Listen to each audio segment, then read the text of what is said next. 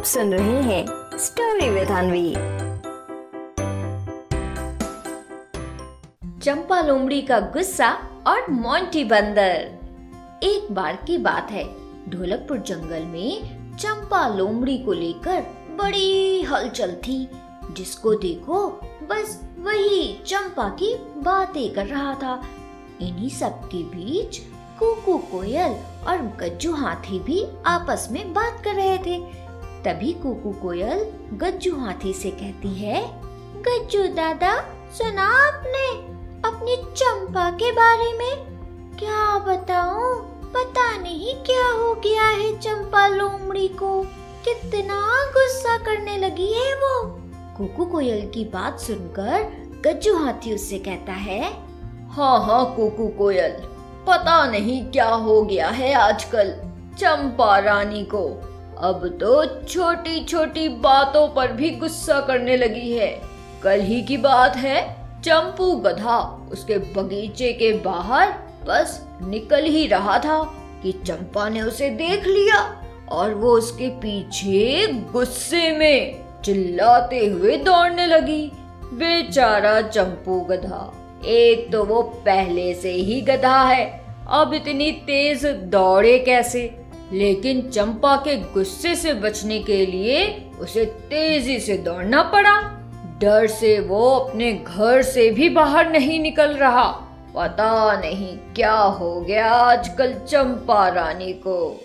गज्जू हाथी इतना बोल ही रहा था कि वहाँ सुंदर सा मुकुट पहने मोंटी बंदर आता है और उसके साथ और भी कई सारे बंदर भी रहते हैं। इतने सारे बंदर को देखकर कुकू कोयल तुरंत कहती है, अरे मोंटी बंदर, इतना सुंदर मुकुट पहनकर और अपने साथ इतने सारे बंदरों को लेकर कहाँ चले? क्या तुमको चंपा लोमड़ी के गुस्से के बारे में नहीं पता? मोंटी बंदर, भूल कर भी उसके बगीचे की तरफ़ मत जाना। कुकू कोयल की बात सुनकर मोंटी बंदर उससे कहता है, कुकू कोयल, मैं हूँ बंदरों का राजा मोंटी पहनता हूँ मुकुट और करता हूँ अपने मन की। और ये कौन है? चंपा लोमड़ी? अरे कुकू कोयल, मज़ाक कर रहा था। हाँ मुझे भी पता चला है कि आजकल चंपा लोमड़ी को बहुत गुस्सा आने लगा है। उसके डर की वजह से कोई भी अपने घर से नहीं निकल रहा। सोचा चंपा को कुछ मज़ा चखाया जाए। बस यही सोच कर आया हूँ और अब जा रहा हूँ उसके बगीचे में। तभी गज्जू हाथी बोलता है, अरे नहीं, मोंटी बंदर, चंपा लोमड़ी तुमको छोड़ेगी नहीं। मेरी तो यही सलाह है, उससे दूर रहो। लेकिन मोंटी बंदर गज्जू हाथी की बात नहीं मानता और चंपा लोमड़ी के बगीचे पहुँच जाता है। वहाँ पहुंचकर सारे बंदर मिलकर केला खाने लगते हैं। तभी चंपा को इन सब की आवाज़ सुनाई देती है और वो भागते हुए अपने बगीचे में पहुँचती है।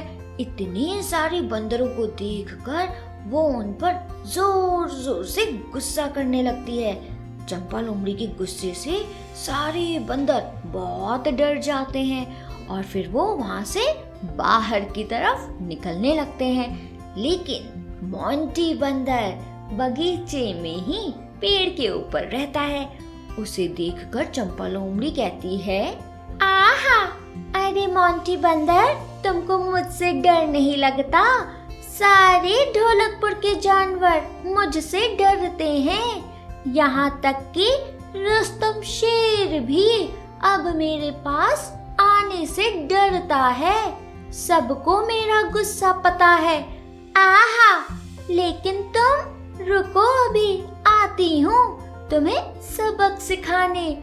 और ऐसा बोलते हुए चंपा लोमड़ी गुस्से में उसके पास जाती है। चंपा लोमड़ी को अपने पास आता देख मोंटी बंदर एक पेड़ से दूसरे पेड़ भागने लगता है। आगे आगे मोंटी बंदर और पीछे पीछे चंपा लोमड़ी रहती है। दोनों तेज तेज एक दूसरे के आगे पीछे भागने लगते हैं। तभी भागते भागते चंपा लोमड़ी का पैर फिसल जाता है और वो नीचे गिर जाती है। नीचे होती है गीली मिट्टी और फिर वो गीली मिट्टी चंपा लोमड़ी के पूरे शरीर में लग जाती है। अपने शरीर और चेहरे पर कीचड़ लगने से चंपा कुछ देर के लिए ऐसे ही खड़ी रह जाती है और मोंटी बंदर भी एकदम चुप होकर एक जगह बैठ जाता है। मोंटी बंदर को अब सच में चंपा लोमड़ी से डर लगने लगता है। तभी चंपा लोमड़ी ज़ोर ज़ोर से हंसने लगती है। उसको अपना शरीर देखकर बहुत हँसी आती है। चंपा लोमड़ी को हंसता देख मोंटी बंदर भी ज़ोर ज़ोर से हंसने लगता है और उसके पास पहुँचता है। चंपा लोमड़ी इतनी ज़ोर से हंसती है कि पूरे ढोलकपुर में उसकी आवाज़ सुनाई देती है। फिर सारे जानवर उसके पास पहुँचते हैं और उसकी हँसी सुनकर वो भी हंसने लगते हैं। तभी चंपा लोमड़ी सभी जानवर से कहती है, आहा मुझे माफ़ कर दो आप सब। मैंने आप सबको अपने गुस्से की वजह से बहुत परेशान कर दिया था। लेकिन अब मुझे हंसकर बहुत अच्छा लग रहा है। और मोंटी बंदर, तुम्हारा बहुत बहुत शुक्रिया।